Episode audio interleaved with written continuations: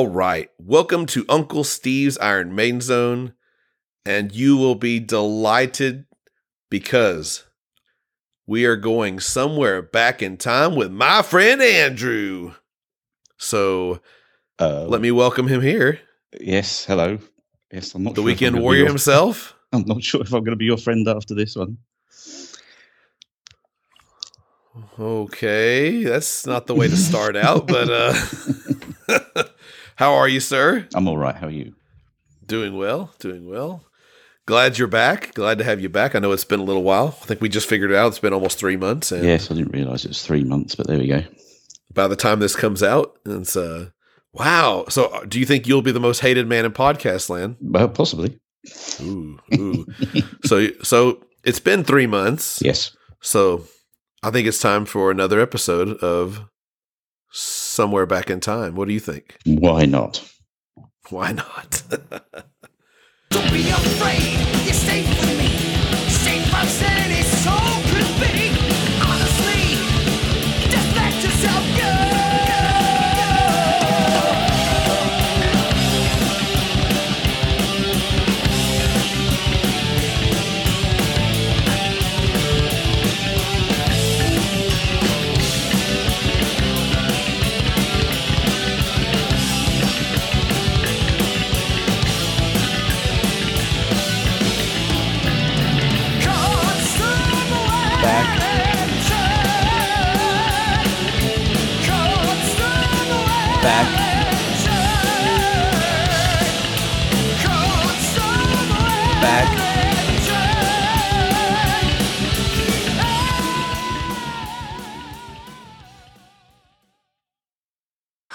George, and you're listening to Uncle Steve Iron Maiden Zone. Yeah, woo!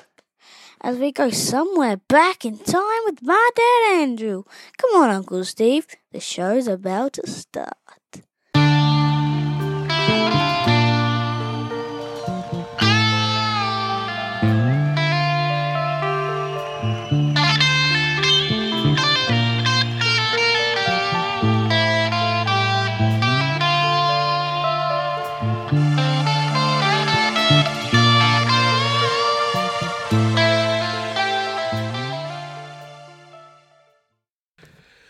Okay, so we like to play a little game called Stump the Dummy. I'm the dummy, you're the stumper, where I try to guess which song from a particular Iron Maiden album that we are going to cover. Mm. And right now, if you will, Andrew, go ahead and give me an album, and I will see how long it takes me to figure it out. Okay. Well, um, this is an album that you have dedicated at least two podcasts to in the past. Um, it's Fear of the Dark. Fear of the Dark. That's an interesting one because, wow. Uh, let me look through these songs. Okay. It seems like to looking at this, it seems like there's only one obvious song to choose. Yeah. And it, if it's not the obvious song, then wow, I'm going to be in trouble. Um, okay. When you play cards, you know, Mhm. sometimes they say the Joker's wild, hmm but but this this time I think I've got the Jack. I think I've got it. Who? I, th- I think it's going to be afraid to shoot strangers. Ooh. Well. No. oh no! Oh give- gosh! I'll, okay. okay. I'll give you a little clue. Wait, wait, wait, let, let me look. Let me look. Let me look. Let me look. I don't want. I don't want a clue. Okay, I'll, I'll I'll ask a question though. Mhm. Uh, let me just ask the song then. Is it "The Fugitive"? No. Ooh. Oh no! Is it "Weekend Warrior"? I'm gonna do it. Yes, It's "Weekend Warrior." it is. Ooh, Andrew, I told you. your theme song. Huh? Indeed. See, when you introduced me as the weekend warrior, I thought, how appropriate. How appropriate.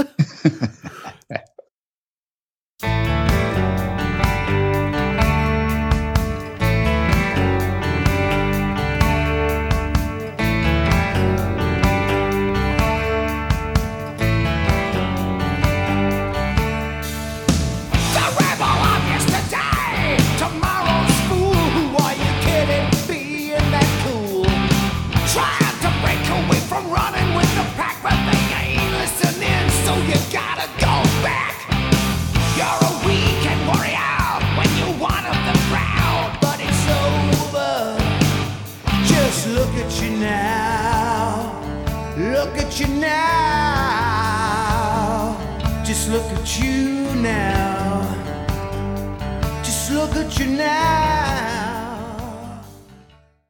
this is not one that I ever would have expected, and and and the conversation we've had uh, back and forth over the mo- over the last month or so of coordinating this, Mm-hmm.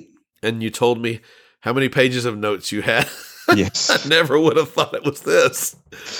No, but I did send you a little message this morning, which was that you needed a good night's sleep so you could get up and be on the ball.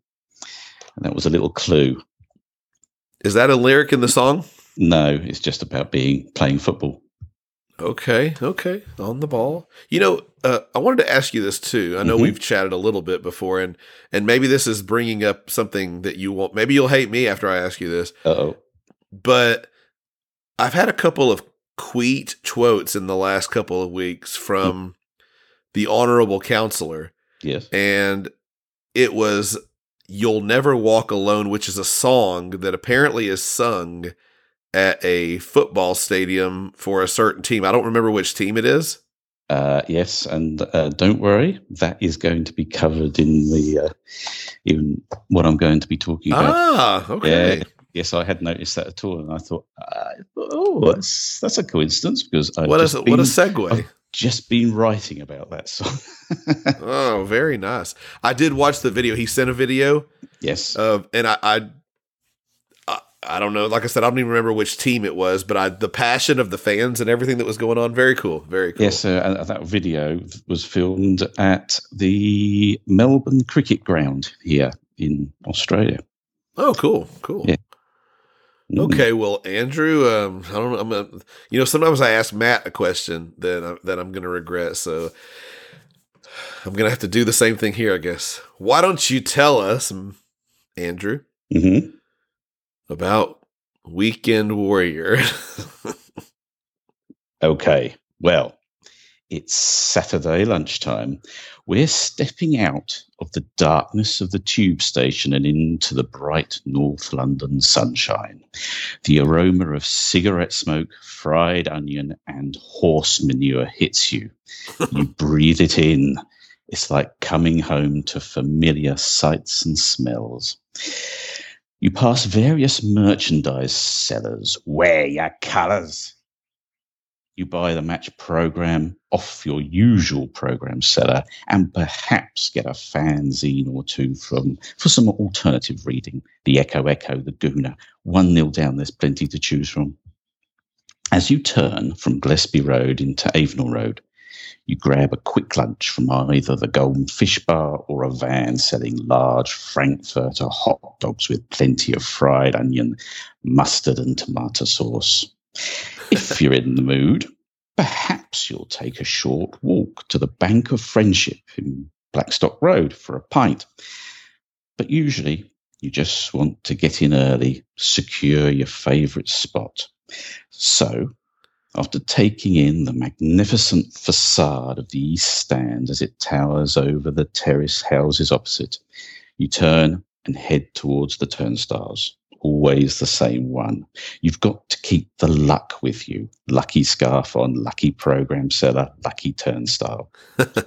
you pay a fiver and you're in. Climb up the steep steps and you've stepped into a different world. The stadium. Quiet now, but later it will be a cauldron of noise, shouts of frustration, anger, abuse, celebration. You make your way along the sweep of the concrete terrace under the dark north bank roof and towards the front, just to the left of the goal. The television cameras are here. You're in the right spot to maybe catch a glimpse of yourself on Match of the Day tonight. You've settled into your favourite spot. You're here. I'm taking you back to the 1980s, to the Football League, and to the big match, but keep your wits about you. Things might get a bit tasty, especially when this lot pay us a visit. so, um, before we get right into it, I'm going to just take a moment to pay tribute to the person without whom I may not have a love of football and Arsenal in particular, which is my dad. He took me to Highbury, the home of Arsenal Football Club, back in when I was a little boy, back in the mid 70s. And I've heard stories that when I was a little lad, I would come down the stairs late on a Saturday night and sit there watching through the door match of the day, the uh, highlights program of football matches that was on uh, every Saturday evening. Yeah. Very, very late, about 10 o'clock at night. And uh, of course, then I'd be going on and sit watching it with my father. Um, and of course, over the years, we've gone to many, many games together. And um, of course, he passed away just before Christmas. So this is sort of a little tribute to him and his memory. Nice. I also have um, three people to thank for this because they're to blame for me doing this. Um, back when, just before Senjutsu came out, I um, listened to every album each day building up to Senjutsu coming out, and um, I tweeted each day. And the tweet for Fear of the Dark got the most responses, biz- bizarrely Yeah. and, and the likes of James Fraser and uh, uh, Fergal from the Feckin' Metal uh, podcast, Yeah. and Don, uh, the Liverpool Scouser, Don McIntyre, all suggested or agreed that this would be a good subject for one of these episodes. Are you serious? I am serious. So, in other words, the people that you have to thank are the people that I have a You have, have, a new play. grudge with. You know what? You heard you heard a couple weeks ago where Sarah was going to kick Fergal's butt. Remember? yes. Well, now now now she's really going to. I'm going to really get her on him now. Well, I'm and gonna James and Don. Well, I've got an extra thank Don because uh, I he has helped me a great deal with this. Um, uh, what's going to come out with this episode? Uh, Nice. Which you will learn much more. cool. Very cool. Um, but also, I should. Uh, I'd like to do this at the front because I tend to forget at the end, which is um, uh, some of the uh, sources that I've used, which is the Highbury Librarian on Twitter at N5 Librarian, uh, the Encyclopedia Britannica and Wikipedia, the Football Grounds Guide website, and a book called The End by Tom Watt. Um, and indeed, my own experiences of watching football for about over 40 years. Um, and a little reference that we all know Steve Harris is a big West Ham United supporter. Yeah. And of course, we all have used, I'm sure, the up the irons phrase. yeah. And of course, up the irons is a phrase that relates directly to West Ham United. The West Ham started life as the works team of the Thames Ironworks and Shipbuilding Company, and they were first known as Thames Ironworks Football Club. Um, and so when you say up the irons, uh, uh, the irons is one of West Ham's nicknames. The more well known and popular one is the Hammers, but Mhm. um, they are also known as the Irons. When you're saying up the irons, you can be supporting West Ham as well as Iron Maiden. Much to your dismay, right? Ah, I, I deal with it. yeah. Um, so I'm not going to dwell on the lyrics of the song, but it just it, it tells a story of someone who has been involved in football hooliganism, um, probably through the 80s, and then uh, when you know when the song's written and comes out in, on the album, it's in the early 90s. He's now having doubts about uh, really what it this, this this wants to do, whether he wants to get away from it, and and it keeps pulling him back. Um, now, the word hooligan, which we're going to be using quite a lot, appears to have its origins in London, appearing for the first time in police records in 1894, describe, describing a troublesome gang of South London youths. Um, it's said to have come from an Irish name, Houlihan, either from uh, musical songs or from a well known bouncer and thief, Patrick Houlihan, in London. But let's get on with it. So, Wait, one thing you just mentioned, you said that, that they had their doubts about what they were going to do. yes, What, what, were- was it? Was it particular? Was it a certain day of the week that they were wondering what they were Ah, going to do? yes. What, what are they gonna On? Monday. Yeah, because the, the clue I was going to give you when you were doing your little guessing game was this song is really what we first had a good conversation about on Twitter um, all those years ago, if I remember rightly. you know it would be funny is if we looked back and that conversation happened on a Monday. Yes. um, yes. Anyway, firstly, I'll take you back to the 2nd of January 1989.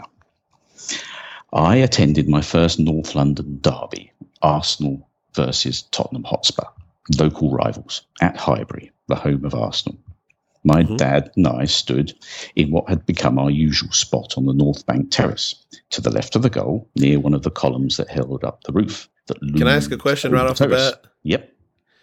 When you go to a game, one Mm-hmm. of those games, is it just general admission seating? You don't you don't get a ticket with a certain seat on it. This is the days when the, well, okay, most grounds laid out were seated stands on either side of the pitch, and then the two ends of the pitch were terrace where you stood. You stood and watched the game packed together, or depending on the team you're watching, maybe well spaced out. But yes, it's uh, standing behind the goal on the terrace. okay, okay. And Sorry. uh, that's all right. We were in a crowd of 45,129 to see the Gunners take all three points on their quest for a first league championship title since 1971, with goals from Paul Merson and Michael Thomas. After the match, we made our way back to our car for the drive home to Sussex. We crossed Road into Riversdale Road and turned up to where we normally parked in Highbury Quadrant. As we turned up the small hill, I felt people close behind us. Not unusual just after a match, but as they passed us, one headbutted me on the side of my face. Another punched my dad in the eye. They wanted a fight, and we didn't. After a short standoff, we hurried into a passageway behind one of the flats nearby as if we lived there and waited. After a little while, we made our way gingerly, if you like, back to the car, just making sure that they had gone. And as we drove away, my dad said to me, Don't tell your mother about this. She'll never let us come again. And that was the last time we ever spoke about that incident. Really? Yep, really. It was my only direct involvement in any form of football violence. Huh. And the amusing thing is that at Sunday lunch, the day after, my father was sporting a shiny black eye and trying to make the excuse to me, mother that he got inadvertently hit in the eye during a goal celebration. I don't think my mother was believing him, but still. I, anyway, so let's go back. What is football? Um, for an Australian, for example, you may get one of three or four different answers. There are several codes or rules of football played around the world. And what you may think of as football depends on where you come from. Ask somebody from here in Melbourne, and they'll probably talk to you about Australian rules football, known as AFL. Okay. Ask, ask somebody from uh, up the road in Sydney, and they'll be talking to you about rugby league. Ask yourself, an American, and it will be a game that we tend to refer to as gridiron or American football. Sure. And ask an Irishman, it could be Gaelic football, etc., etc. Football was an informal game played between two groups. The rough origins can still be seen in a Shrove Tuesday match played in places like Ashbourne in Derbyshire in England, or the bar game played in Kirkwall on the Orkney Islands of Scotland. There have been various ancient forms of the game played in China, Japan, Greece, Rome, and amongst the indi- indigenous peoples of Australia and the Americas. In England, in the Middle Ages, it was banned as it was violent and it diverted the young men from practicing important martial skills such as archery. But by the reign of Henry VIII, the king was ordering a pair of football boots for himself to play. The oldest football is from the court of Mary Queen of Scots in Edinburgh, nearly 500 years ago. The English public schools adopted football as exercise for boys, and a variety of rules were drawn up at each school. Now, English public schools are not what you may think of as public school. An English public school is a private school and it's extremely posh. The really wealthy and privileged send their boys to the public schools. And then there are the private schools for the normal wealthy people. And then there are the state schools for the likes of you and me. Hmm. so some schools are extremely old. The King's School in Canterbury can trace its origin back to the founding of the English Church in Kent in 597. Of the well known schools, Winchester was founded in 1382, Eton in 1440, and Westminster in 1560. Eton College codified football in 1815, Aldenham in 1825, and rugby in 1845. The first attempt to produce unified rules was in 1838 at Cambridge University. So you can imagine that at university, students are coming from various different schools and they want to play together. And of course, they're all coming with different rules. So Cambridge tried to formalize a, a standard set of rules. And the Cambridge rules were to be the basis for the first nationally recognised set of rules drawn up by the newly formed Football Association founded in London in 1863. So the advent of railways had also meant that different schools could play each other. And so when a school played another school, um, they started off playing one half of the game playing one school's rules and the second half of the game playing the other school's rules. But obviously that's can only end in confusion. And Yeah. so the need to draw up a, a set of rules that were recognised by everybody was was uh, became um, very important. Mhm. I- In 1871, the Rugby Football Union was formed, largely ad- adopting the rules of the rugby school. Meanwhile, a different set of rules were adopted in 1858 here in Melbourne, Australia, using the rules from English public schools. It was the beginnings of what became Australian rules football.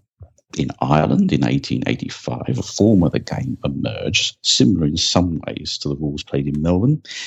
Gaelic football, controlled by the Gaelic Athletic Association, may have had its roots in an old traditional Irish game and was seen by many in Ireland as their sport as opposed to the English games of soccer and rugby.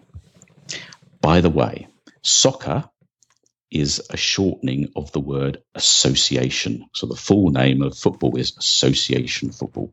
Soccer hmm. is just the shortening of it, which was first used in English public schools. Soccer and rugger, rugger being short for rugby.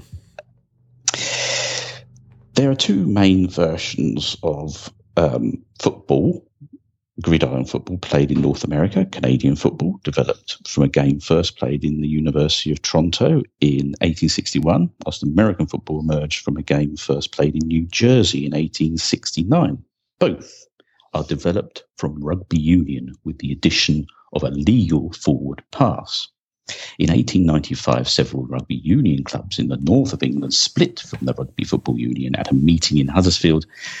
They wanted their working class players to be able to be paid for time lost from their jobs due to playing rugby, but the RFU refused, and the Northern Rugby Football Union was formed and started to alter the rules to make the game more attractive to attra- attract bigger crowds to gain money. In 1922, it became the Rugby Football League. One of the founding clubs of the Northern Rugby Union was Manningham Football Club from Bradford. Founded in 1880, they played rugby union until the split in 1895 when the club switched to playing what became Rugby League. And it became its first championship winning side in 1896. After falling on hard times, Manningham decided to leave the Rugby Football League in 1903 and switch codes again this time to association football, and they changed their name to Bradford City. In 1907, those Manningham players who wanted to keep playing rugby league founded the Bradford Northern Club. But out of all the development of various football codes during the mid to late 19th century, one code emerged to dominate the sporting world of the 20th century. After the founding of the Football Association in 1863, its first national competition, the Football Association Challenge Cup competition, or to give it its shortened title, the FA Cup, began in 1871. It's the oldest national football competition in the world. Today, over 700 teams enter the FA Cup each year, with the final tie being played at Wembley Stadium in London. With 14 FA Cup wins, 21 finals, and 30 semi finals, the Arsenal are the most successful FA Cup team. I just add that little bit at the end there. You had to throw that in there. So, with the increasing need to pay players, professionalism was finally permitted by the Football Association in 1885, but clubs needed regular fixtures to make professionalism viable. In 1888, an idea from Aston Villa's Scottish director, William McGregor, inspired the formation of the Football League, with 12 teams playing each other home and away. All the teams were from Lancashire in the northwest of England and the Midlands of England, and the first league champions were the unbeaten Preston North End.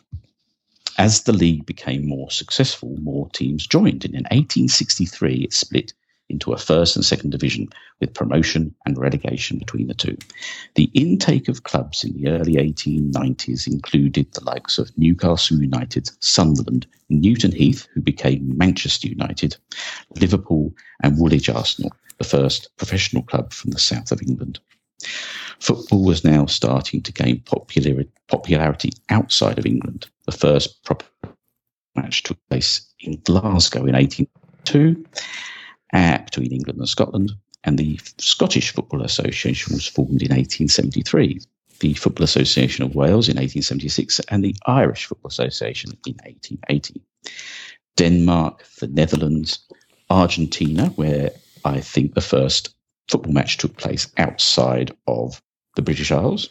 Mhm. Chile, Belgium, Switzerland, Singapore, and New Zealand were some of the earliest national governing bodies set up in the late 19th century. In 1904, FIFA, the International Federation of Football Associations, was formed, and football was becoming the world's game. Interesting. You're not so brave the way you behave. It makes you sing, gotta get up quick. It's all bravado when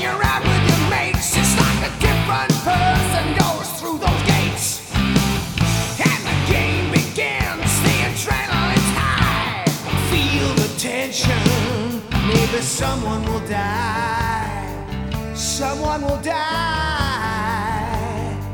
Someone will die. Maybe someone will die.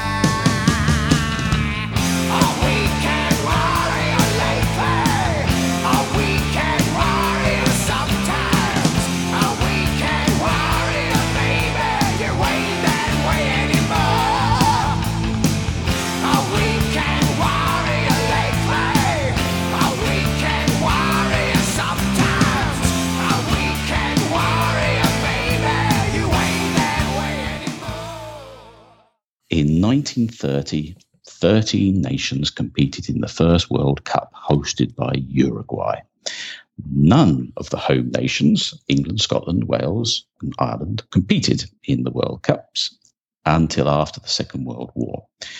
It was the home nations thought it was rather beneath them, I believe, um, and they saw, saw themselves as, as being above the uh, the fray of the other countries playing each other.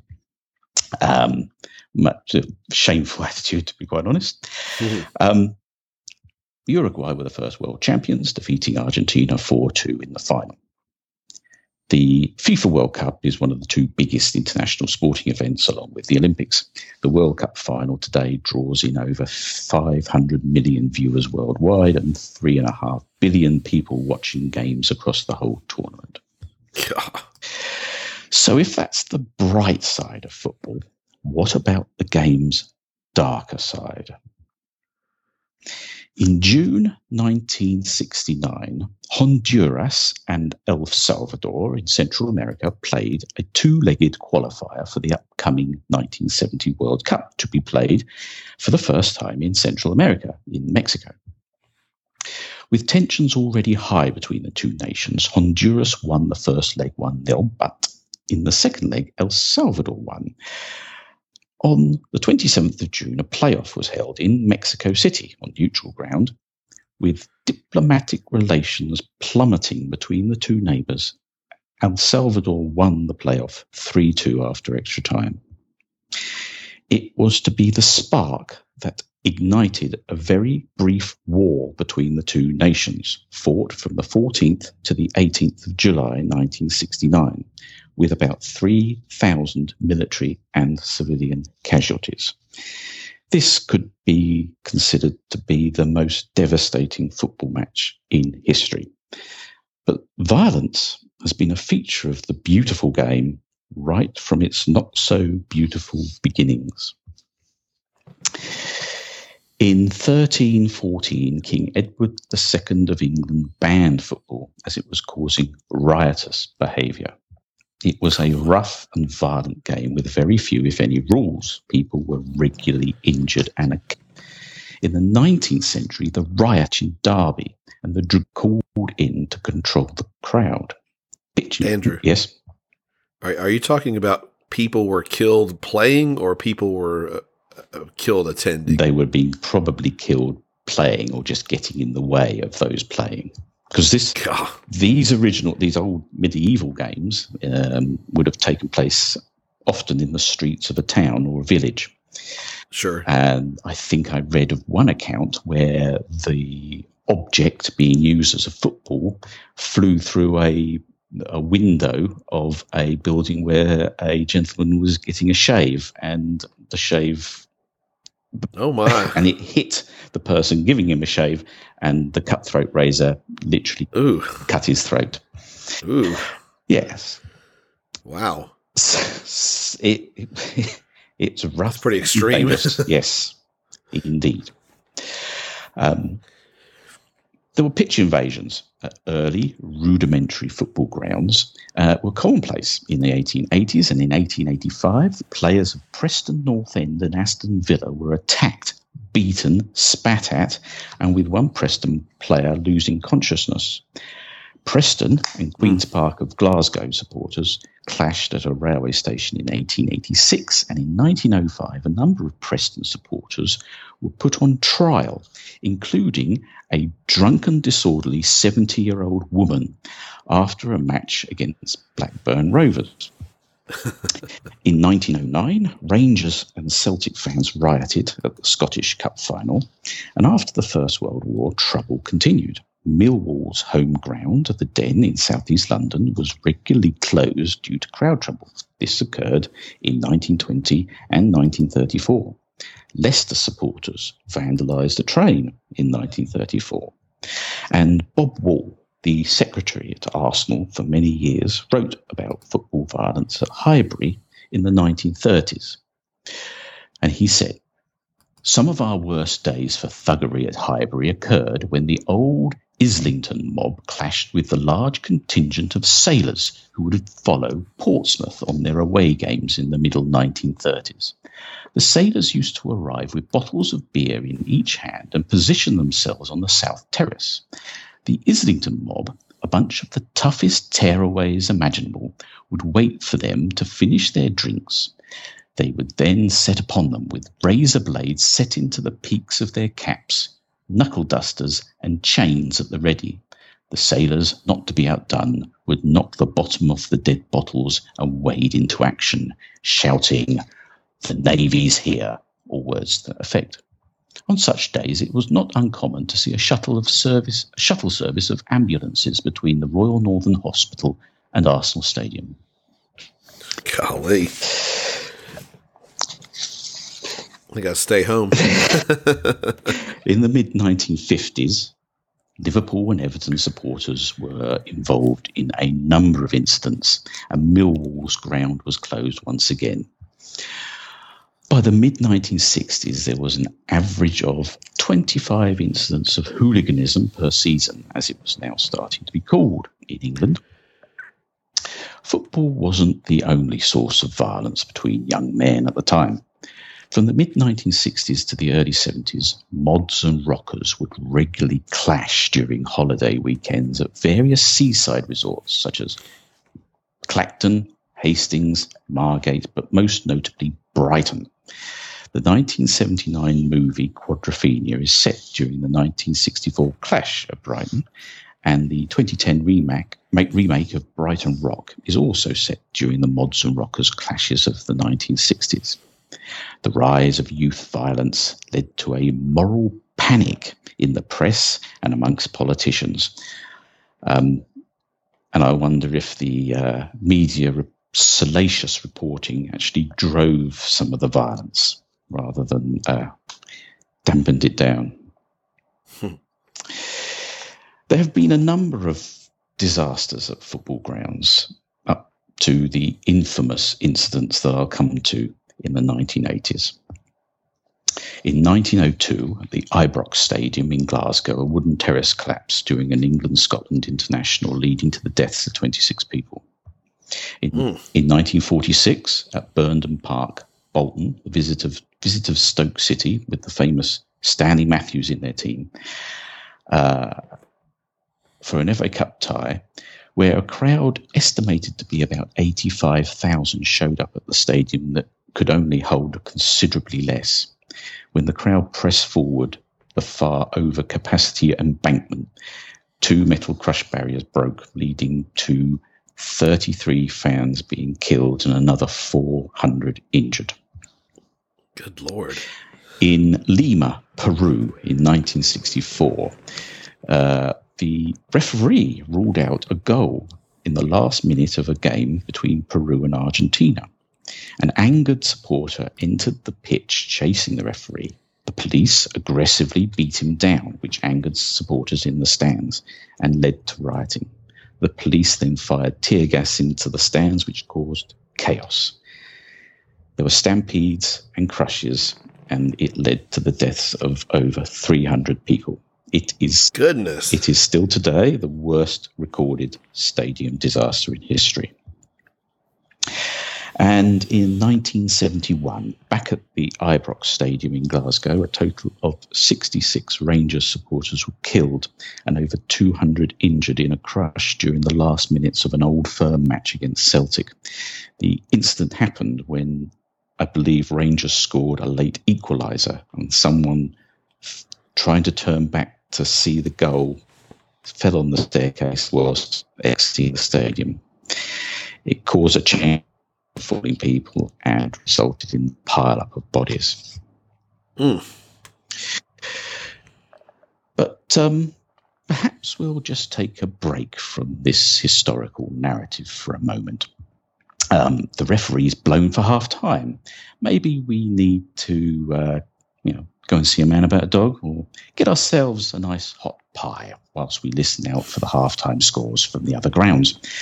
As you bite into your pie and burn your tongue yet again, you look around at this stadium and the faces, familiar and unfamiliar, all about you. It's home. It feels a part of you, as if it belongs to you. You feel comfortable here.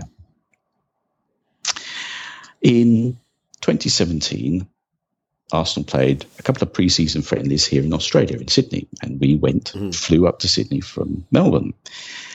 The plane from Melbourne was full of Arsenal supporters, and I wondered how many were going to see the team for the first time ever, and how many, like me, were old Highbury regulars in years gone by, now exiled to the other side of the world. It was strange, whilst in Sydney, to see familiar faces from watching football over the years all around me. And I was reminded of this um, when I've heard some Iron Maiden stories. For example, like Melissa from the um, um, Metal Chat podcast, and uh, who coincidentally is right now in the United Kingdom to go and see Iron Maiden. She goes around the world. She follows the band like a football supporter follows a Hmm. team, home Yeah. and away. Um, all over the, even overseas, all over the world, enjoying the company of uh, like-minded people, all crowded together, singing their hearts out to familiar songs. hmm And what about the songs? Now, as an Arsenal supporter, one of our famous songs is 1 0 to the Arsenal to the tune of Go, Go West. 1 0 to the Arsenal, 1 0 to the Arsenal. And that comes from a game against Paris Saint Germain back in 1995, uh, 1994 in the European Cup Winners' Cup. Because they sang to the same tune, Paris, Paris Saint Germain, and then Arsenal scored and they sang 1 0 to the Arsenal. Anyway. Now, let's talk about West Ham. Of course, being Iron Maiden, we have to talk about West Ham. And Sure. their tune is I'm Forever Blowing Bubbles. It's a song from a Broadway musical, um, The Passing Show of 1918, I think it was called, and is possibly the oldest continuously sung football song ever. Hmm. They still sing it today. It's the traditional West Ham song. There are different versions if you support other clubs, but I think it goes I'm forever blowing bubbles, pretty bubbles in the air, they fly so high, nearly reach the sky. And like, I was going to go into the Arsenal version, and like West Ham, they fade and die. Um, and like my Hmm. dreams, they fade and die, I think it is. Um, and of course, You'll Never Walk Alone. Also, a show tune from the 1945 musical Carousel. It was uh, covered by the Liverpool band Gerry and the Pacemakers in 1963. And Mhm. Um, at Liverpool's home ground, the home end is called the Kop. And in the 60s, the Kop would sing songs by various Liverpool bands that were coming through at the time. And this is the song that stuck with them. And they still sing You Never Walk Alone to this day. Interesting. But of course, a lot of songs are directed towards a club's bitter rivals. In my case, as an Arsenal supporter, it's towards the other London clubs such as Chelsea, West Ham, but by far the most ridicule and vitriol is aimed at Tottenham Hotspur. And now I racked my brain and I can only think of one song that is repeatable here without without us getting told off by Kirsty for swearing. Um, and that is a song, um, uh, the uh, the Doris Day song, "Que Sera Sera," and it's the I- try and attempt to sing the Arsenal version. When I was just a little boy, I asked my mother, "What would I be? Will I be Chelsea, West Ham, or Spurs?" Here's what she said to me: "Go wash your mouth out, son, and go fetch your father's gun. We'll shoot some Tottenham scum. You're a red, my son."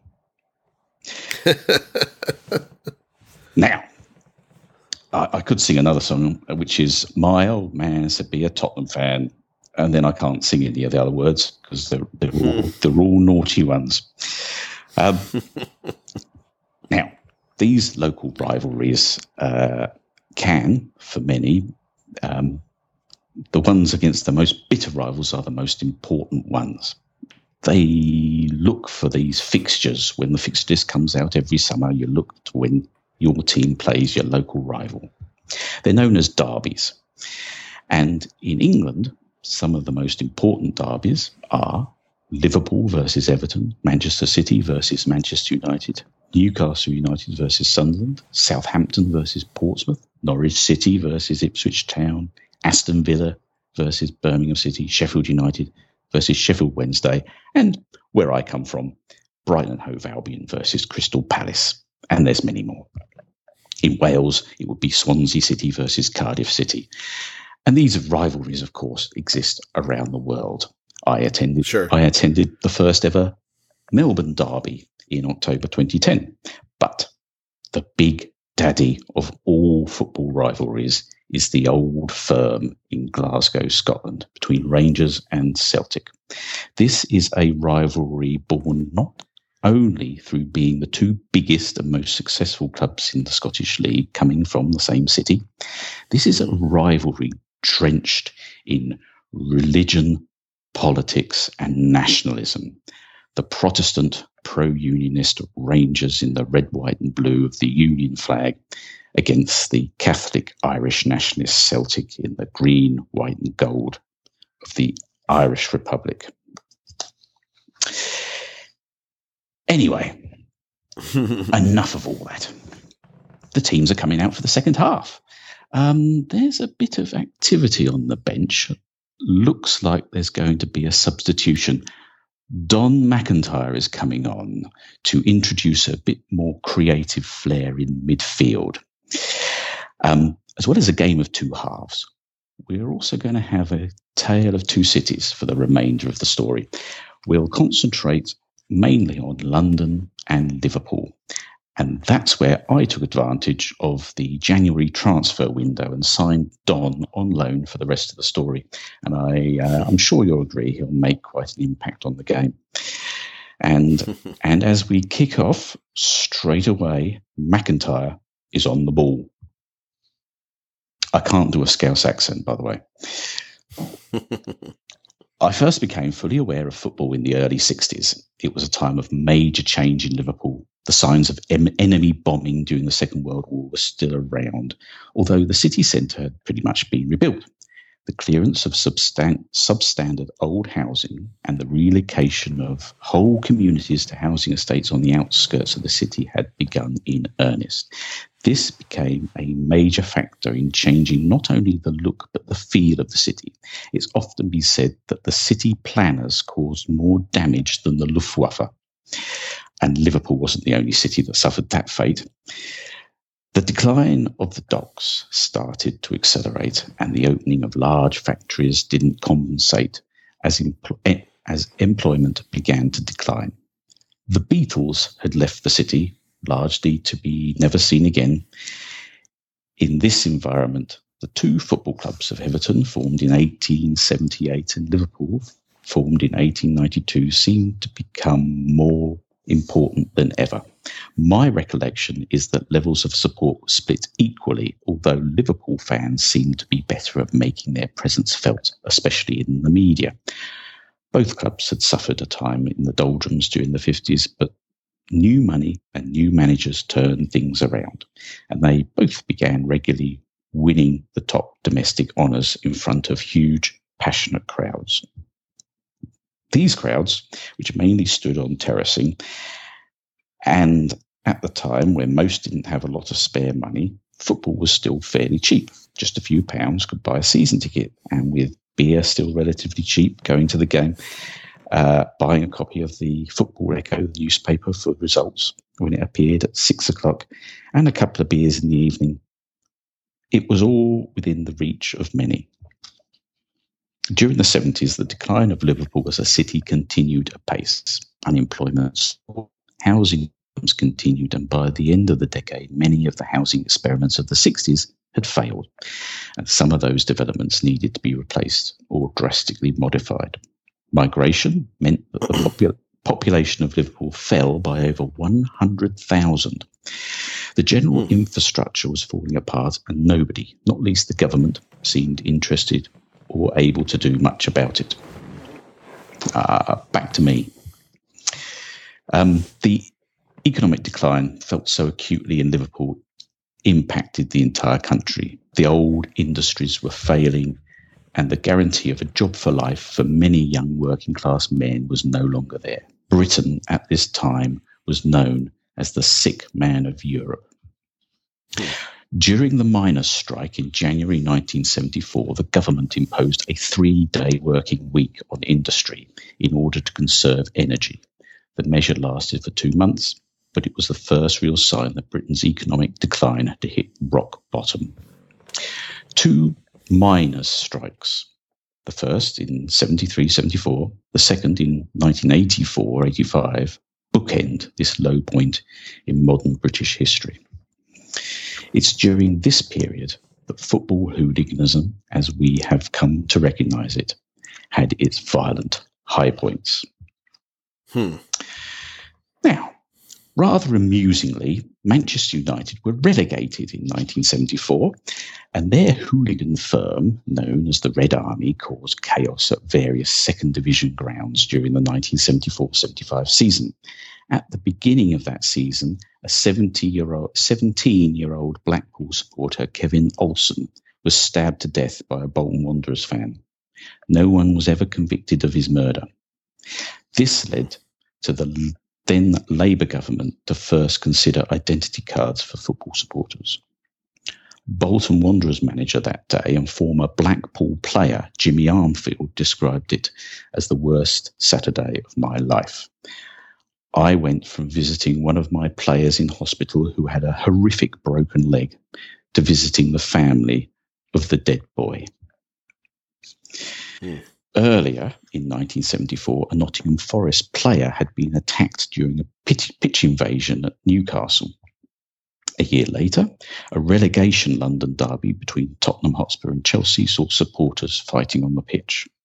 Leeds United were banned from European football for a year after their supporters caused trouble at the 1975 European Cup final in Paris. And Manchester United were also banned for a year in Europe in 1977 after rioting at a UEFA Cup fixture, also in France.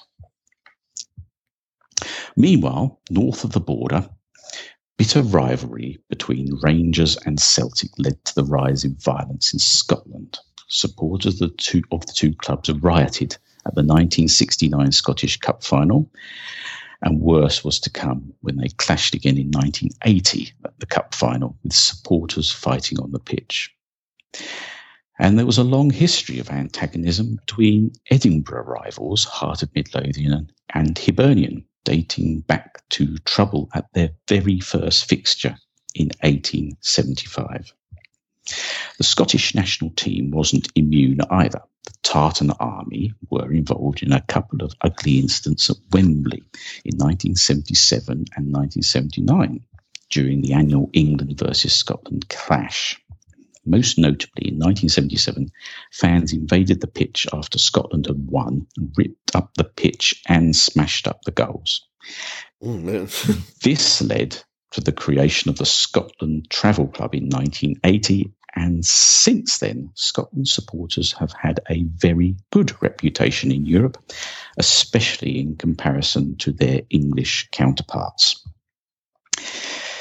The economic decline of Britain seemed to be replicated by the English national football team, world champions in 1966 the 1970s saw a miserable collapse, with England failing to qualify for the World Cups in 1974 and 1978, whilst watching on as Scotland qualified for both. but as the 1980s arrived, English football was on a bit of a high. English clubs dominated European club competitions. Of the eight European champions between 1977 and 1984, only one English. England had at last qualified for a major tournament under the new manager, Ron Greenwood. They were going to go to Italy for the European Championships in the summer of 1980. What could possibly go wrong? At England's opening match of the tournament, they played Belgium in Turin. England took the lead, but after Belgium equalised on the half hour, the England supporters rioted. The Italian police threw tear gas into the crowd, but the English only lobbed the tear gas canisters back onto the pitch. As players suffered the effects of the gas, the referee halted the game for five minutes. After the game, England manager Ron Greenwood said, I am proud of my prof- profession, but when things like this happen, I am ashamed of football. They are idiots, and we don't want anything to do with them. Football's hooligan gangs had organised themselves into firms, uh, sometimes known as mobs in Scotland. Some of the most notorious were Leeds United's service crew, Manchester United's Red Army, Newcastle United's Gremlins, Sunderland's Seaburn Casuals, Wolverhampton Wanderers Subway Army, Middlesbrough's The Front Line, Portsmouth's 657 Crew, in Scotland, Aberdeen's Soccer Casuals, Heart of Midlothian's Service Crew, Hibernian's Capital City Service, Celtic's Soccer Crew, Rangers Intercity Firm, and for Alan Bell, St Mirren's Love Street Division. So so were these like almost like fan clubs or were these These gangs were of people? these were hooligan gangs. Uh, no, nothing official to do with the club whatsoever. Of course, the club Okay. club hated their existence. Um, Gotcha. but these were the hooligan gangs that would go around causing a hell of a lot of trouble. Golly.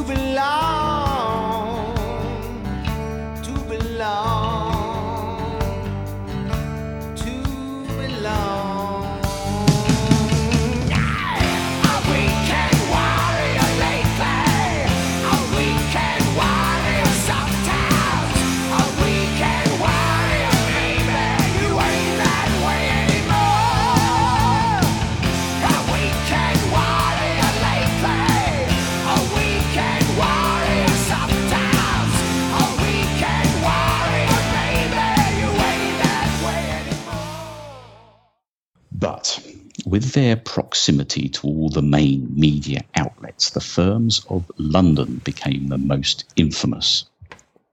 Arsenal's The Herd, with their bizarre EIE war cry. Tottenham's Yid Army, a reference to their large Jewish support. Millwall's Bushwhackers, a trip to their Cold Blow Lane ground was not for the faint hearted. Chelsea's headhunters, infiltrated by the racist National Front, and most famously of all, West Ham's intercity firm, with their congratulations, you have just met the ICF calling card left on their the injured bodies of their victims. Um, you may have noticed that some of those firms carry the name Casuals. Um, there is a London football club dating back to 1883 called the Casuals, later becoming Corinthian Casuals, but it's nothing to do with them. During the 1980s, hooligans didn't wear club colours. They went to games in expensive designer clothing. Wearing the right clobber was important in the firm, and labels such as Stone Island, CP Company, Lyle and Scott. Um, I've never heard of these until I did this. Fashion and me are, are strangers. Um, but I have heard of the likes of Fred Perry, Lacoste, Burberry, and there are many others. Um, let's go back to Don. Okay. While inflation was rampant and unemployment high, especially in the north of England, uh, nationally it reached over 3 million people in 1982. Um, ticket and alcohol prices were still low, and rail, rail travel was cheap. This allowed greater numbers than ever to travel to away games. Nationally, unemployment uh, reached perhaps 20%, but the government massaged the figures and officially it was 14%. Wow. Those are high. Indeed. But in pockets of Liverpool, especially Toxteth, an area with a large black population, it was as high as 60%. Mm. Mass unemployment, poor housing, and overuse by the police of stop and search powers were seen by many as racially biased. The place was about to explode. In July 1981, a young black man was stopped and arrested in Toxteth by the police. A crowd soon gathered and feelings got out of hand. Ensued and lasted for most of a week. Many buildings were razed to the ground, shops looted, and dozens of cars burnt out. Although a lot of people were injured, including up to a thousand police officers, uh, there was one only one fatality. Rubber bullets were fired and CS gas used for the first time in the United Kingdom outside of Northern Ireland, while police reinforcements were drafted in from across the north of England. At the time, Don lived just outside the area affected, uh, at the main police assembly point, and to see such numbers was both reassuring and frightening at the same time, especially when we woke one morning to find that the violence had got within a few hundred yards. Once things finally settled, the Conservative Prime Minister at the time, Margaret Thatcher, sent one of her cabinet ministers, Michael Heseltine, to Liverpool. He was horrified by what he saw and set to work Mhm. on the regeneration programs which eventually transformed the city. Back to me. This was a story repeated elsewhere. In London, rioting occurred in Brixton, which also had a large black population and extremely high local unemployment rates. It was during this period um, that West Ham's intercity firm, or ICF, were building a reputation. They would often try and take the home end of clubs they were visiting. So, as I was describing the football ground earlier, with the two seated stands on either side of the pitch, the 2 Mhm. ends with standing terrace, traditionally, one end would be a home terrace for home supporters, and the other end would be all or part given over to the away supporters. So West Ham supporters of the ICF would try and infiltrate the home end, causing causing much mischief. Sure. Probably the most notorious of all these incidents was in May 1982 when the ICF attempted to take Arsenal's North Bank terrace at local rivals, Highbury. Um, I'll just read a couple of extracts from the book Steaming In by Colin Ward. I clicked through the turnstiles via Gillespie Road entrance and climbed up the steps which led onto the terraces. But instead of the normal orderly procession of people filing up the steps, there was an impromptu fight going on. Uh, the big scarfless group in front of me, who were West Ham fans, were faced with five or six young Arsenal fans led by a fit looking, bull necked guy who was casually dressed with tracksuit bottoms tucked into white baseball boots. Come on, you East London slags. I thought you lot were hard. Who's next? The West Ham fans, who numbered at least 20, were thwarted for at least two minutes until the police turned up and everyone scattered. Who saw anything? shouted the police. Everyone just shrugged and walked on. He goes on to write Steve entered the ground from the Avenell Road turnstiles just as the fighting broke out. He had just taken up his usual position when a group of fans came pushing past him. Steady on, mate, said Steve. It's all right, pal. We're West Ham. Steve didn't say anything, but without warning, just thumped the first guy, who went straight down to the floor.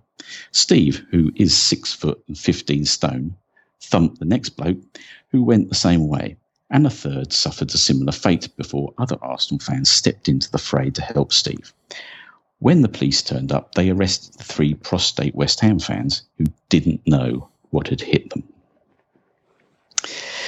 The, the ICF had had no trouble taking the North Bank in previous years, but this was different. Arsenal's hooligan element, the Herd, and another group called the Gooners were ready and waiting.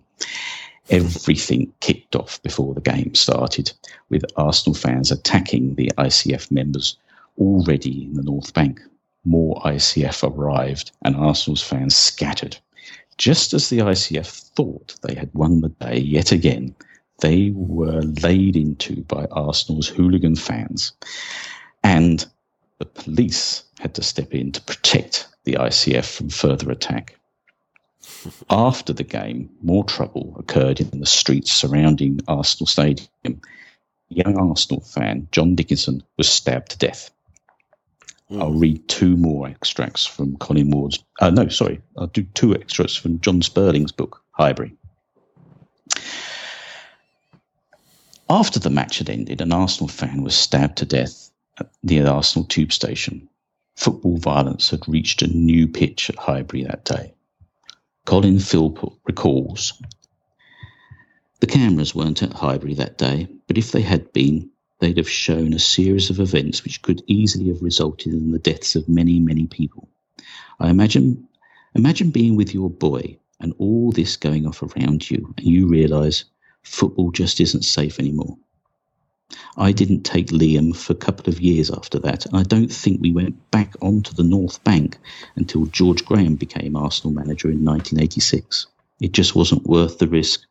I needed to wait and be certain that football was safe again. Sure. And Simon Delaney and a few of his friends also stopped going to Arsenal matches for a while. I felt disgusted and ashamed of myself. We believed we were sticking up for our rights, and then you learn that as a direct consequence of the trouble, someone has died. At that point, you have to hold up your hand and accept that things have gone too far. It almost seemed that after that after the West Ham match, the North Bank purged itself of trouble.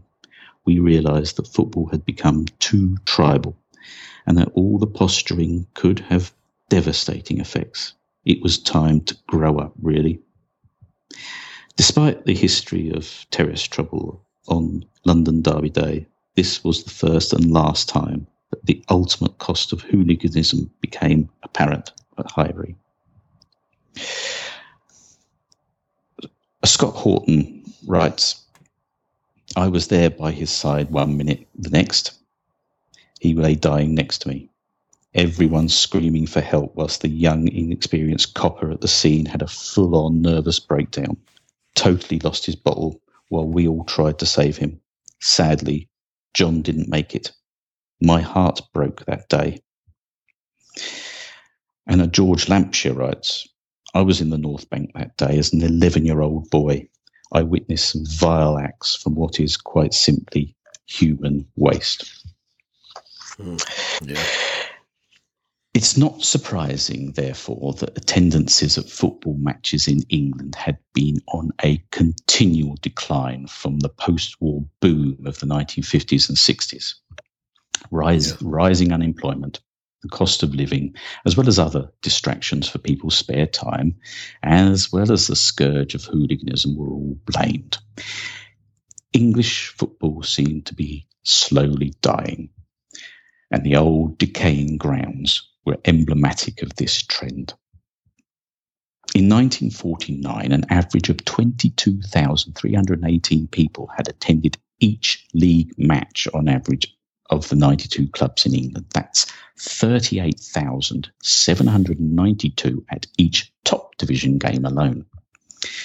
In 1984, average top division attendances had more than halved to 18,834, and across all 92 clubs, it had fallen to just 9,044. Now, Wow. by comparison, in 2019, attendances were back up to post war levels, with 16,168 per match across all 92 clubs and 38,181 at Premier League games alone. Hmm. So, what happened?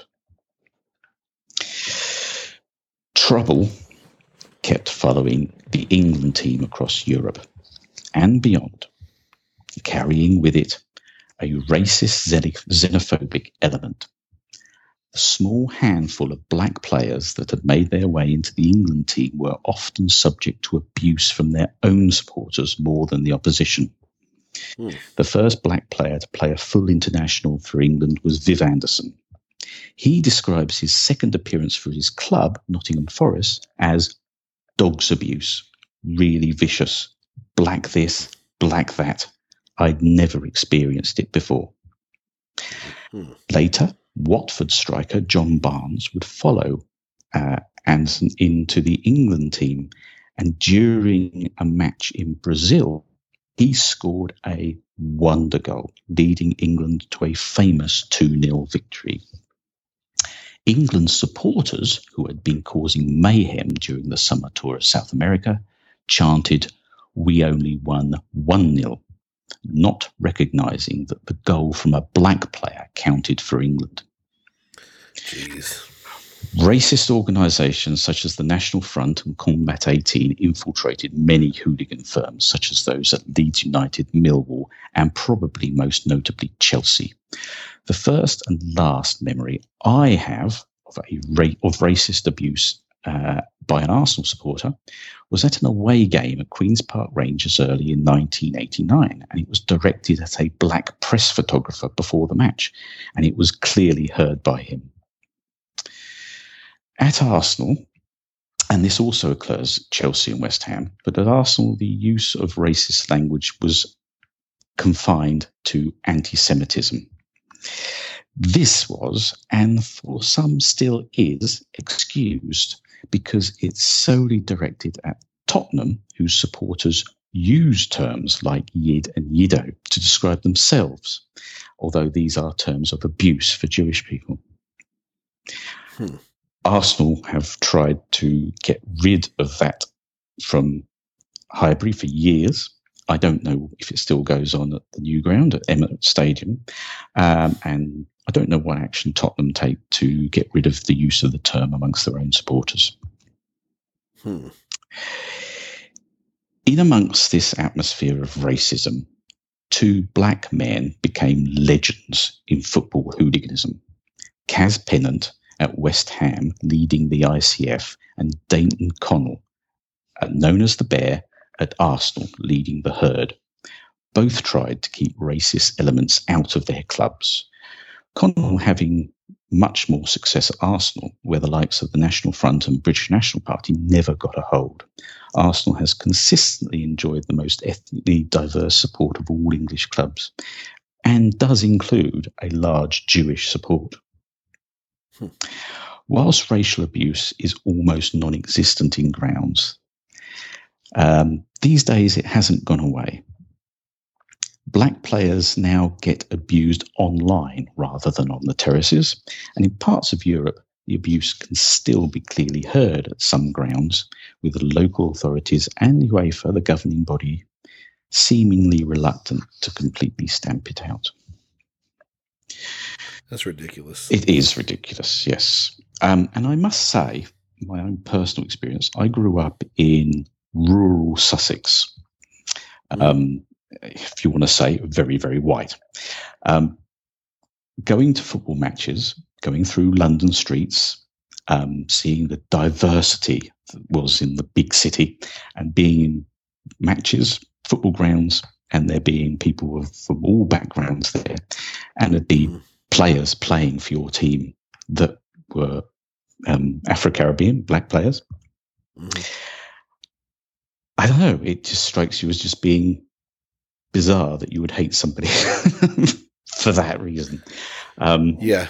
and it's it's never struck me as uh, as being um, a, a the- the work of a logical mind. Um, I don't know. I can't It- explain it. I, it's just It seems like the ultimate form of ignorance just to look at someone and the color of their skin. I mean, that's just Oh. how you're born. Yes, and I've only just remembered something I heard. Um, I think I, I heard somebody talking about a conversation that he had heard from somebody Mhm. saying that if there are more than three black players playing for Arsenal, he's never coming again. And Really? yeah, but the, the weird thing being, you, you can have up to three, and that's okay. But any more is you can't tolerate. Yeah, that that's yeah, so stupid. Yeah, it's so ignorant. It's so. I've never understood that. It's like if you get along with somebody, who cares what they look like? Mm. And if I mean, and that and that covers a lot of it things. you does, and if, if the likes of um, Ian Wright or Thierry Henry, fantastic black players, are scoring wonder Yeah. goals for your team, then quite frankly, I don't care. Yeah, I, I just you, you know it's it's just strange. It's It just so is- strange. It is bizarre. I've never gotten that. Um, yes, and that incident I mentioned that happened at QPR. It, it just stood out so clearly and as as completely out of anything else I've ever heard before at a game. Yeah. Before before and since, although I have heard okay, I've I used to go to away games, and sometimes I would go, especially to Liverpool games, I, uh, games that Arsenal play at Liverpool. I would get tickets in the main stand because I had cousins who were Liverpool supporters who lived up there, and I have heard um, people in the main stand at, at uh, Liverpool. This is going back quite a few years, but they were Sure. cheer, cheering on John Barnes, who had moved on from Watford to Liverpool, and yet abusing the black players playing for Arsenal. It's, it's the same sort of Yeah. stupid logic. Yeah. Anyway, um, on with the show. Um, during the 1980s, television cameras were not at every game like they are these days. Perhaps only four or five games would be recorded for programs such as Match of the Day on the BBC or the Big Match on ITV. So often incidents of hooliganism were unrecorded. yeah. On a Wednesday night in March 1985, there was an FA Cup tie between Luton Town and Millwall, and it was being filmed for that evening's Sports Night programme. It became one of the most notorious incidents of hooliganism at an English football ground. Luton had their own hooligan firm known as the MIGs or Men in Gear. but they were up against the most famous bushwhackers from Millwall. Despite requests from the Millwall Football Club to make the match all ticket, Luton refused, and a huge away following arrived at the ground. Trouble started as as Millwall fans overflowed onto the pitch, throwing missiles into the Luton fans. The Millwall supporters only returned to the terrace after an appeal for calm from Millwall manager at the time, George Graham.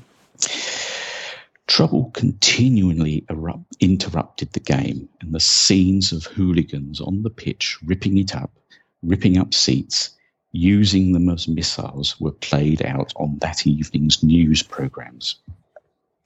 Despite Mill's reputation, of the 31 men arrested before, during, and after the match as trouble continued through the streets of the town, the majority identified as supporters of other clubs such as Chelsea and West Ham.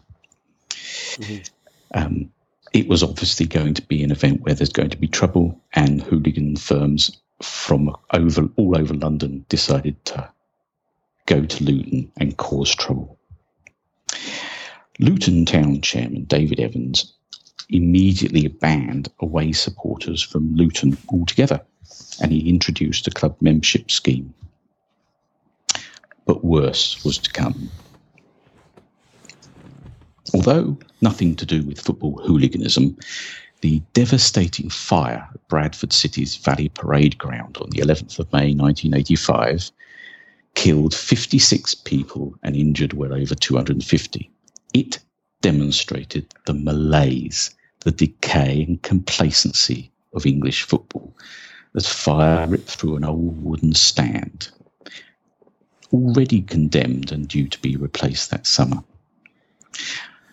The fire overshadowed a terrible incident that occurred on the same day at Birmingham City, as rioting between Birmingham City and visiting Leeds United supporters resulted in a 15 year old boy, Ian Hambridge, who was excited to be going to his first match, being killed by a collapsing wall. Mm. But it was all just days before English football and its hooligan problem reached its deepest depths. and I'll let Don take over. Mhm. Despite the economic and social problems, the one thing which was going well in Liverpool was to be seen on the football pitch. Liverpool themselves continued to collect trophies, and in the middle of the decade, there was a major revival in the fortunes of Everton. The appointment of a former crowd favourite, Howard Kendall, a member of the 1970 championship winning side, was the catalyst for that revival. In 1985, both teams qualified for the finals of European competitions. Everton beat Rapid Vienna 3 1 in Rotterdam to take the European Cup Winners' Cup on the 15th of May. They had a talented team that had also just become the champions of England, and all looked set fair for them to launch their own period of domination. And the blue half of the city was full of optimism. Only a fort- fortnight later, everything fell apart. On the 29th of May, Liverpool would play Italian champions Juventus of Turin in the European Cup final. The Heysel Stadium in Brussels was a regular venue for European European finals, but it's despite despite its reputation, it was in a deplorable condition. Terracing was crumbling due to the lack of maintenance, and ex- the exterior wall was so weak that ticketless fans were seen making holes in it to climb through. Crucially, barriers meant to separate fans were in places totally useless. A group of Liverpool fans broke through a fence into a vacant neutral zone on the terrace and advanced on an area of mainly Juventus fans in an attempt to intimidate them. The exact reason for this is still disputed, but it's normally thought to be an act of retaliation. Unfortunately, rather than stand their ground and engage in a battle of taunts, feet, and fists, the Juventus cho- fans chose to run. And they ran straight into a wall, a wall which collapsed, crushing many people in the process as the pressure from behind denied them escape. 39 people died and over 600 were injured, some, Good. some very seriously.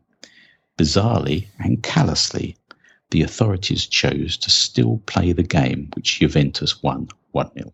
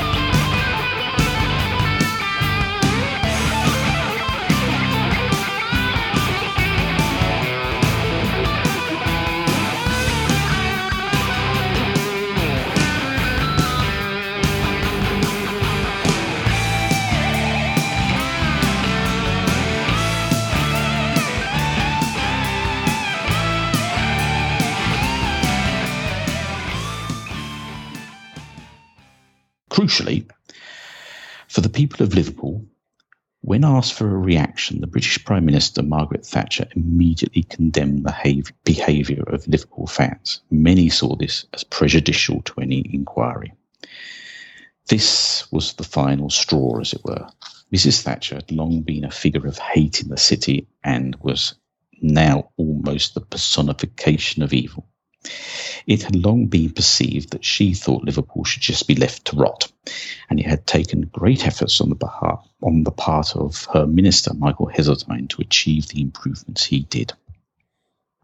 As it transpired, the official inquiry did blame Liverpool fans, largely ignoring the culpability of UEFA, the governing body of European football, and the Belgian authorities, although two senior police officers in charge on the night were convicted. In April 1989, 14 fans were convicted and given three year sentences, half of which were suspended for five years, allowing them to return to the UK.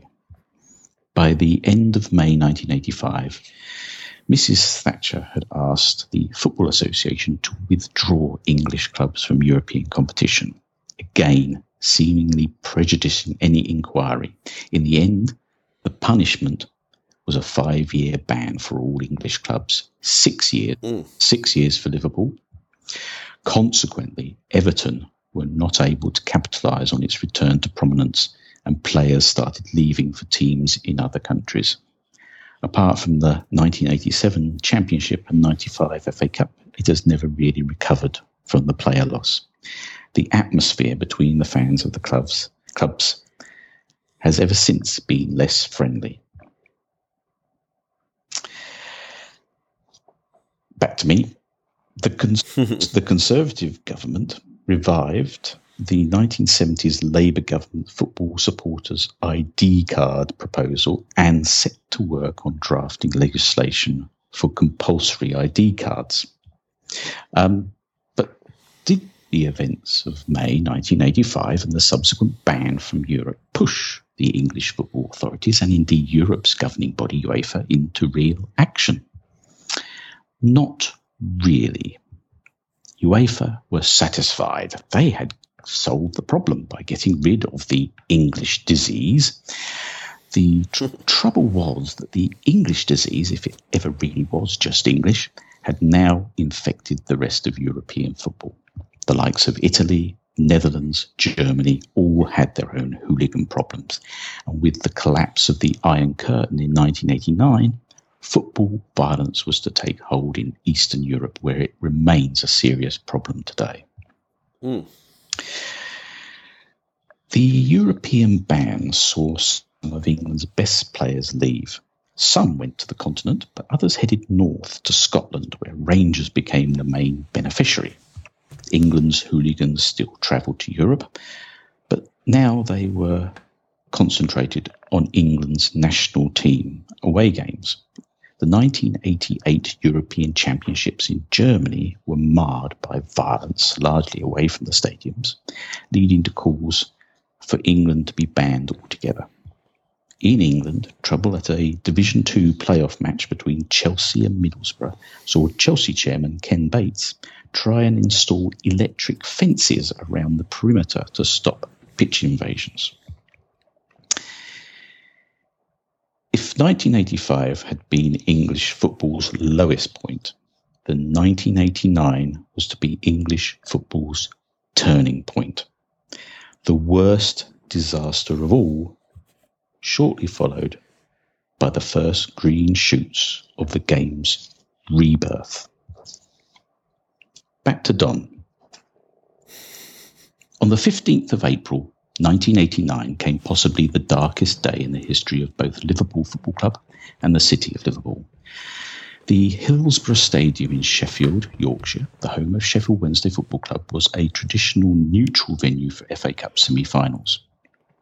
Its position made it relatively easy to access from anywhere in the, north of England, and for a time its facilities were considered modern, but it was now just old fashioned as anywhere with cramped access, poor signage, tight terracing, and perimeter fencing. Liverpool were due to play Nottingham Forest there in the 1989 semi final. There's plenty of accounts of the exact events of the day and the repercussions of what happened, so I won't repeat them all. There had been reports of crushing incidents on the particularly cramped Leppings Lane terrace only the previous year in a game between the same two sides at the same semi final.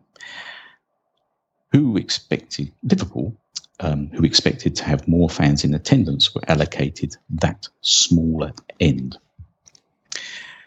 To cut the events short, let it suffice to say that there was a major build up outside the ground, and the police commander on the day chose to solve it by ordering the gates to be opened. Naturally, the fans who were in danger of missing the start of the match hurried onto the terraces by the most obvious route. And that was into already crowded enclosures through a tunnel beneath a seated stand. The people already inside were forced against crush barriers and the perimeter fencing, and ultimately, 97 people lost their lives. I. I I can't believe all these negative things you're telling me. It's it's not it's not it's not a happy tale. no, yeah, it's not. no. And um, I was at a match that same day. I was at an Arsenal game at Highbury against Newcastle United, and I have to say, it wasn't a very good game. And at half time, we were getting news of people being killed on radio on radios. And the second half, oh, I don't know. It just seemed that there was a weird atmosphere that day. Sure, I imagine so. Back to Don. Okay. I wasn't at the game, but quite a few people that I had a drink with after work most evenings were. I said goodbye to them on the Friday, knowing that they were travelling to Sheffield the following morning. I also knew that they had terrace tickets. The pub we used didn't open at weekends. I spent a very anxious weekend and hurried to the pub as soon as I could on Monday. The licensee, who I knew was going behind the bar, was behind the bar, and I nervously asked if everyone was okay. Miraculously, it would appear everyone from the pub was safely home. One of the group was a senior steward at Liverpool, and at almost the last moment, he had been able to secure seats for everyone so that they were all safe. But they were still reluctant witnesses to the horror taking place. hmm Other people I knew also had tickets, but they only had terrace tickets. There was one person in particular who I didn't see or hear of for a full week, and he wasn't seen in any of his usual haunts. I feared the worst. Then, one morning, I turned a corner and I nearly collided with him. I was so relieved that I just threw my arms around him asked what had happened to him on the day, he confessed that he had too much to drink the night before, woke up late with a terrible hangover, and didn't even go. He then had to stand there and be verbally ab- abused by me for getting me unnecessarily worried. The Sun newspaper, which unashamedly supported Margaret Thatcher and therefore had a dislike of anything to do with Liverpool, blamed the disaster on drunken fans arriving late and forcing the gates open. It also claimed that the pockets of the dead had been emptied by fellow fans. South, Mm. South Yorkshire Police was quick, quick to jump on this bandwagon in an attempt to cover up the truth and its role in causing the disaster, spreading stories of police horses being burned with cigarettes and many other scurrilous tales not worth repeating. To this, to this day, the Sun is universally boycotted on Merseyside in general and by Liverpool supporters everywhere. The full truth didn't come out until an inquiry in 2016 after decades of campaigning by the victims of the families. By the sorry, by the families by the families of the victims. yeah.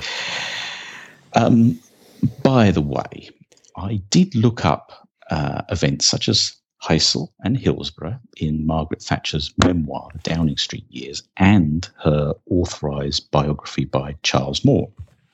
Mhm. There's only a passing reference to Heysel in the context of a diplomatic dispute with Belgium, um, but nothing else. And nothing else about hooliganism or football at all. Just thought I'd add that. The city, by and large, fell in with the families and gave it support and celebrated with them when the truth emerged, although some resentment on the part of some Everton fans over the perceived injustice of their club disproportionately suffering after Heysel remains to this day. Ultimately, although although Liverpool is now a major tourist destination because of the Beatles and for its history, and is a major Hollywood and TV film location, it is probably because of the two disasters of the 1980s and how it has been treated by the media and the authorities that it still identifies itself by its football teams and with an us against the world attitude. Hmm. Back to me. the weekend following the Hillsborough disaster, I was due to visit Liverpool's Anfield Stadium for the first time for a decisive league fixture between Liverpool and Arsenal. They were the two teams vying for the league championship. The match, along with all other matches, was postponed. The Liverpool players, instead of training and playing matches, spent the next couple of weeks attending funerals. Neither Liverpool or Arsenal were to play for the rest of April. Other fixtures took place amidst an outpouring of emotion and solidarity with Liverpool. The Liverpool anthem, You'll Never Walk Alone, was sung by fans of other clubs up and down the country. Liverpool eventually won the postponed semi final and subsequent FA Cup final over arch rivals Everton. The important league fixture between Liverpool and Arsenal was rearranged as the final game of the season, with Arsenal needing to win by at least two goals to win the title. Otherwise, hmm. Liverpool would be champions again. It was a difficult feat at the best of times. Arsenal hadn't won at Anfield for many years, and no team had won by that scoreline for several seasons. I was amongst the 41,718 people packed into Anfield that evening, with another 12 million people watching on British television and countless millions worldwide. Arsenal took the lead in the second half, and as the clock ticked over to stoppage time at the end of the game, Arsenal midfielder Michael Thomas was in on goal with only Liverpool keeper Bruce Grobbelaar to beat. The dramatic goal Thomas scored seconds before the final whistle won Arsenal's first league championship title in 18 years. But it also helped change football in England. The Taylor report on the Hillsborough disaster, the blame for the disaster with the South Yorkshire Police and the stadium itself. One of his recommendations was that all football grounds were to be all seater, and that became law for those clubs in the top two divisions of English football. And what does that mean? It means it was illegal for, for um, a football ground to have standing terraces. Uh, in, Oh, okay. in the top two divisions of English football, in the in the then in the first Oh, okay, okay. and second division, All seater. Okay, makes sense. all seater stadiums. Yes, Not very smart here, so sorry. that's all right. You're you're here. Slow. You're here for clarification. That's important. Yes. The move to safer, more comfortable stadiums saw a new type of supporter coming to the game in the 1980s. The number of eyeballs that had watched the drama of the title decider at Anfield, and the following year, the optimism of nine, the 1990 World Cup in Italy, with England reaching the semi finals, prompted fledgling satellite television channel Sky Sports to be willing to pay big money for exclusive rights to league games. The chairman of the 20 clubs in the First Division agreed to break away from the rest of the Football League and form the FA Premier League in 1992. English teams were allowed back into European competition, in, and in 1996, England hosted the European Championships. English football has gone from strength to strength since then. In 1999, Manchester United became England's first European Cup winners in 15 years in the now revamped Champions League. The English League is now the richest in the world. But what of our weekend warriors? Where have where have they all gone? Well, they still exist. Not at the grounds, but meeting up for fights elsewhere. Tr- trouble is still a major problem in parts of Europe, especially in Eastern Europe. And some English supporters still cannot go abroad without causing trouble. Hmm. So, As the referee looks at his watch and the whistles from the crowd waiting for the end of the game get louder, we make our way across the terrace to the exit. We'll take a last look back at the stadium, bathed in floodlights as the North London sky has darkened. The whistle goes, cheers and boos. With transistor radio pressed to our ear, we listen out for the results of other games as we make our way to the end of the long queue at the tube station and the start of our journey home. The end. the end. Man, there's so much violence, so many people dying over A just trying to go and just trying to go and enjoy that just just going for an afternoon out, you know? Yep. It's so sad. It is. Yes. Very sad Uh, indeed. I'm sure there's there's some of that in American, say American football history. I'm sure there's some of that as well uh, that I don't know anything about. Mhm. But wow, man, there's just so many times you're saying those things. I'm just I literally couldn't. I just I was a little speechless. I was like, wow, you couldn't. It's, it's just amazing. So now you know the story behind Weekend Warrior. So maybe you have a bit more respect for the song. You know, it's it's it's hard because the song's just not very good. Oh dear. Maybe maybe respect for the idea behind the song. Okay.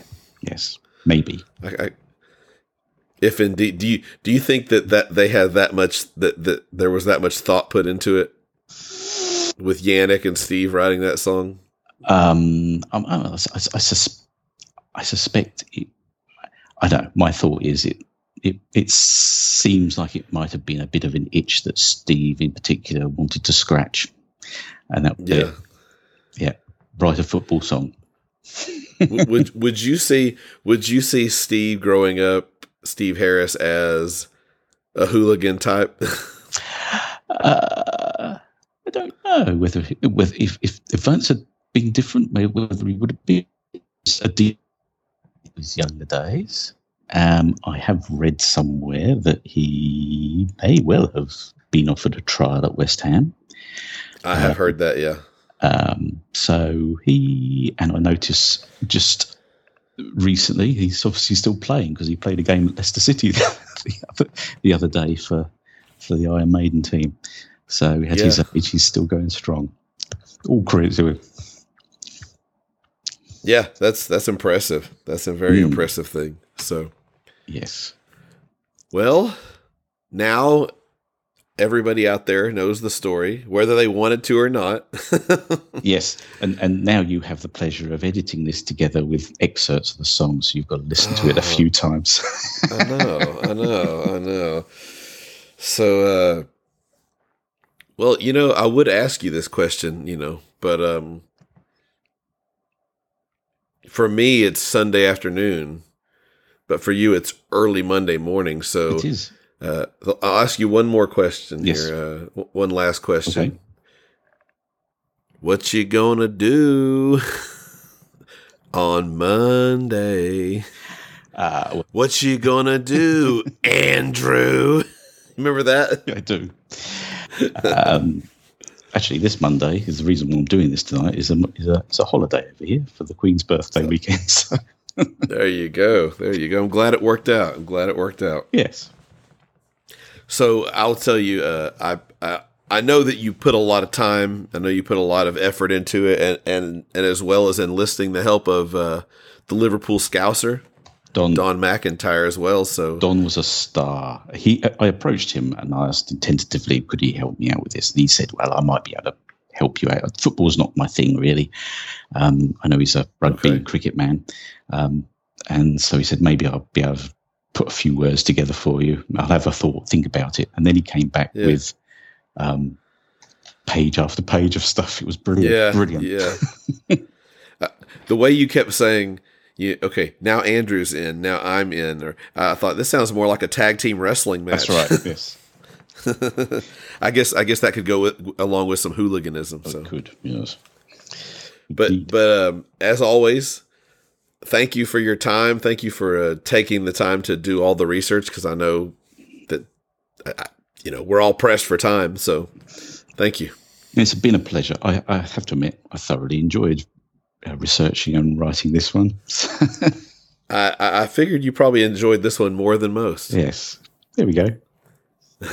well, cheers. Okay. Bye. And Bye. oh, by the way, up the Gunners and up the Irons. Arsenal 2, Tottenham Hotspur nil. Birmingham City 3, Aston Villa nil. Brighton and Hove Albion nil. Southampton 1. Ipswich Town 2. Norwich City 3. Liverpool 5, Manchester City 2. Luton Town 1, Watford nil. Manchester United nil, Sunderland nil. Nottingham Forest 4, Coventry City 2. Stoke City 1, Everton nil. West Bromwich Albion 2, Notts County 2. West Ham United 3, Swansea City 2. League Division 2, Barnsley nil, Sheffield Wednesday nil. Bolton Wanderers 1, Carlisle United nil. Burnley nil, Blackburn Rovers 1. Crystal Palace 1, Charlton Athletic 1. Fulham 1, Cambridge United 1. Middlesbrough 1, Leicester City 1. Newcastle United 1, Derby County nil. Queen's Park Rangers 1, Chelsea 2. Rotherham United 3, Grimsby Town nil. Shrewsbury Town nil. Wolverhampton Wanderers 2. League Division 3. Bournemouth 1, Reading 1. Cardiff City 3, Newport County 2. Exeter City 1, Plymouth Argyle nil. Gillingham 1, Southend United nil. Huddersfield Town 3, Chesterfield 1. Oxford United 4, Bristol Rovers 2. Portsmouth 2, Brentford 1. Preston North End nil, Bradford City nil. Sheffield United 3, Doncaster Rovers 1. Walsall 1, Lincoln City 1. Wrexham 1, Wigan Athletic 1. League Division 4, Aldershot 1, Swindon Town 1. Bristol City 1, Port Vale 3, Hartlepool United 2, Darlington nil. Hull City 1, Halifax Town 1. Northampton Town 4, Crewe Alexandra nil. Peterborough United 2, Colchester United 1. Scunthorpe United 1, Rochdale 1. Stockport County 3, Blackpool nil. Torquay United 2, Hereford United 1. Tranmere Rovers 2, Chester 4. Wimbledon 1, Mansfield Town 1. York City 3, Bury 1. Scottish League Premier Division, Aberdeen 2, Kilmarnock nil. Celtic 5, Morton 1. Dundee United against Motherwell, evening kick-off at 7.30. Hibernian nil, Rangers nil. St Mirren nil, Dundee nil. Scottish League Division 1, Airdrieonians 1, Raith Rovers 2. Ayr United nil, Heart of Midlothian 3. Clydebank 2, Alloa 2. Dunfermline Athletic 1, Hamilton Academicals 1. Falkirk 2, Dumbarton 1. Queen's Park 1, Partick Thistle 4. St Johnstone 2, Clyde 1. In Scottish League Division 2, Arbroath 3, Queen of the South 2. East Fife 4, Albion Rovers 3. Meadowbank and East Stirlingshire, evening kick-off at 7.30. Montrose nil, Cowdenbeath 4. Stenhousemuir nil, Forfar Athletic 1. Stirling Albion 1, Brechin City 1. And Stranraer 1, Berwick Rangers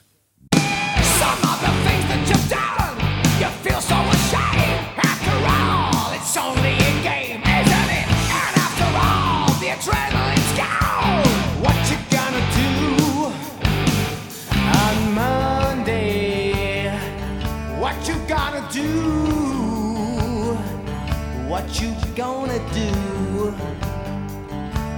on Monday?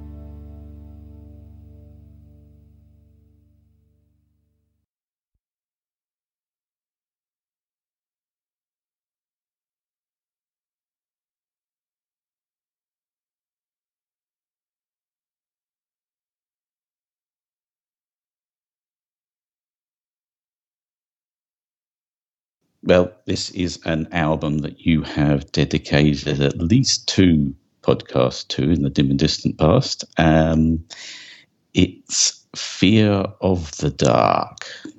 It's Fear of the Dark. It's Fear of the Dark.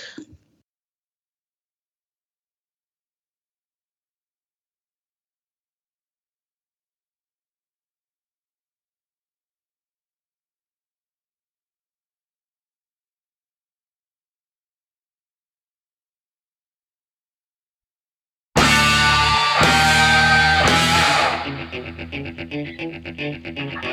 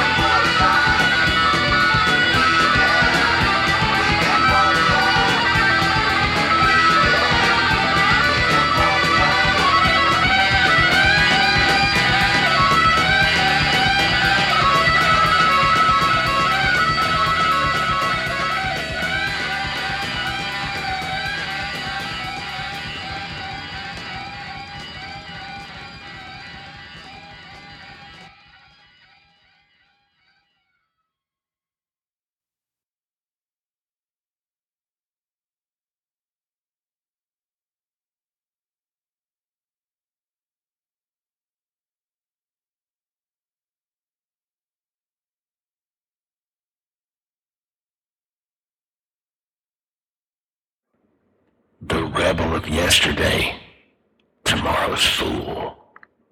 Who are you kidding being that cool? Trying to break away from running with the pack, but they ain't listening, so you gotta go back. You're a weekend warrior when you're one of the crowd, but it's over. Just look at you now. You're not so brave the way you behave. It makes you sick. Gotta get out quick. It's all bravado when you're out there with your mates. It's like a different person goes through those gates. And the game begins, the adrenaline's high. Feel the tension. Maybe someone will die. You've gotta get out, gotta get away. But you're in with a click, it's not easy to stray. You've got to admit, you're just living a lie. It didn't take long to work out why. It's hard to say why you got involved. Just waiting to be a part. Just waiting to belong. A weekend warrior lately. A weekend warrior sometimes. A weekend warrior maybe. You ain't that way anymore. Some of the things that you've done, you feel so ashamed. After all, it's only a game, isn't it? After all, the adrenaline's gone. What you gonna do on Monday? What you gonna do, Andrew? on Monday? What you gonna do? A weekend warrior lately? A weekend warrior sometimes? A weekend warrior. Maybe you were never like that at all. A weekend warrior.